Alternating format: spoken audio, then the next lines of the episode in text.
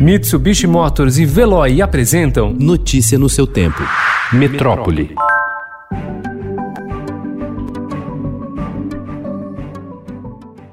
Cientistas de Estados Unidos, Reino Unido e Japão anunciaram ontem a descoberta da presença do gás fosfina na atmosfera de Vênus, o planeta mais próximo da Terra.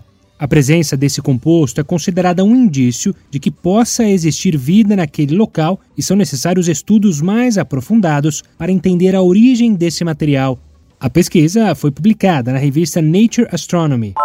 Cientistas de todo o mundo se surpreenderam com a descoberta de fosfina na atmosfera de Vênus, mas se mostram cautelosos sobre a indicação de que haja realmente vida no planeta, mesmo que de forma microbiana. Esse trabalho tem mostrado que nenhum processo conhecido por nós é capaz de gerar fosfina em Vênus, mas pode ser, e os próprios autores frisam isso, que exista algum processo ainda desconhecido por nós, explica Douglas Galante, pesquisador do Centro Nacional de Pesquisa em Energia e Materiais. O novo coronavírus, responsável pela pandemia de Covid-19, é capaz de invadir o cérebro, podendo provocar uma infecção potencialmente mais grave e letal do que a registrada nos pulmões. A conclusão está em dois trabalhos científicos brasileiros assinados por especialistas da UFRJ, Fiocruz e Instituto DOR, publicados nesta segunda-feira em plataformas de pré-publicação.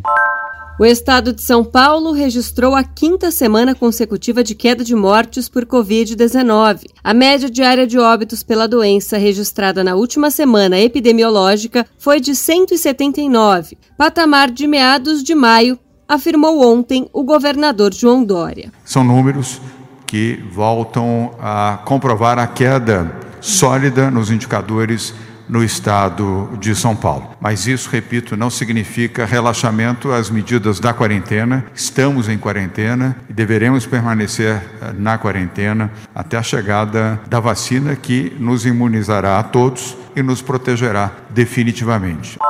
Investigação do Ministério Público Paulista aponta que Marcos Roberto de Almeida, o Tuta, é hoje o substituto de Marcos Williams Erbas Camacho Marcola, e ocupa o posto de maior liderança do primeiro comando da capital. Tuta foi o principal alvo da Operação Sharks, deflagrada ontem pela promotoria e pela Polícia Militar, e continua foragido. Participaram da ação promotores, agentes do MP, mais de 250 policiais militares e 65 viaturas. A primavera ainda não chegou, mas o calor no fim do inverno de São Paulo já trouxe uma invasão de mosquitos na região do Rio Pinheiros, zona oeste da capital paulista.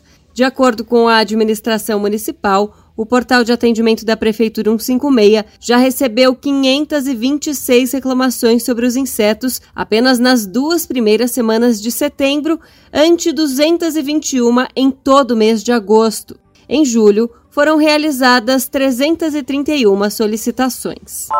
Uma mancha de cinza e lama escura se estende pela vasta área de incidência de onças pintadas do Pantanal do Mato Grosso. O fogo, que destrói desde meados de julho o bioma mais úmido do planeta, engoliu até agora 64,8% dos 108 mil hectares do Parque Estadual Encontro das Águas, nos municípios de Puconé e Barão de Melgaço. O fogo e a fumaça são vistos à distância, mas outro inimigo que ronda o Pantanal do Mato Grosso é invisível.